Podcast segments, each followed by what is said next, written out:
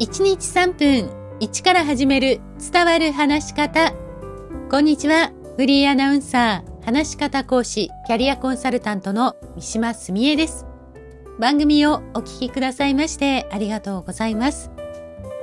さあ、昨日、伸びやかに声を出すことについてお話ししましたけれども、なんかこう私も声出したいなと思いましてですね今日はカラオケで2時間ほど発声練習してきましたただこの寒い時期というのは声が伸びやかに出るまで30分から1時間ほど私はかかってしまいます。なので最初はこう自分が出しやすい歌から始めます。あまりこう力を込めずに緩やかに声が出せる歌から始めています。で徐々に声量が必要な歌とかあと高い音を出す歌という順番にしています。こうやって思いっきり喉を使った時使う時っていうのは歌っている間、まあ、発声している間もそしてその後のケアも必要です。なのでぜひ次のような点気をつけながら発声練習行ってみてください。1番目はこまめな水分補給です。やはりこう発声練習をしていると喉がこう乾いてきますのでできるだけこまめに水分を補給してください。それから2番目は発声練習を終わった後は話さない時間を作るということです。これは喉を休ませる時間を作るというふうに思ってください。それから3番目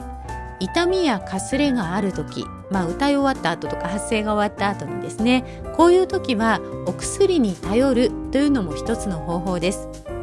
ただお薬を使う時は薬局にいらっしゃる薬剤師さんやそれから病院のお医者さんに相談してくださいね。ここでは私や私の周りのアナウンサーなどが使っているお薬ご紹介します。まずは喉に直接かけるお薬こうスプレータイプのものがありますけれどもこれは炎症している時などにとっても効果が高いなと感じています。それから私がよく使うのが気胸糖という漢方です。これはお茶湯でその気胸糖を溶いてうがいをしながら飲み込むというお薬なんですけれども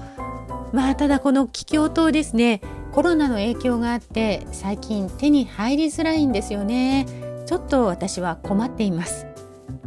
まあ、他にも蜂蜜。蜂蜜は寝る前に食べると粘膜の修復をサポートしてくれると言われています。ただ喉に違和感がある時は無理をしないことが一番です。いや違和感がちょっと続くなという方は是非一度病院で見てもらってくださいね。さあここ数回にわたって発声や発音についてお伝えしてきましたが新年を迎えて今年こそ話し方を上達させると決めている方もいらっしゃると思います。なので次回からは改めてご自身の話し方のチェックをしながらどこを直していけばいいのかを一緒に考えていきましょう。今日も最後までお聴きくださいましてありがとうございました。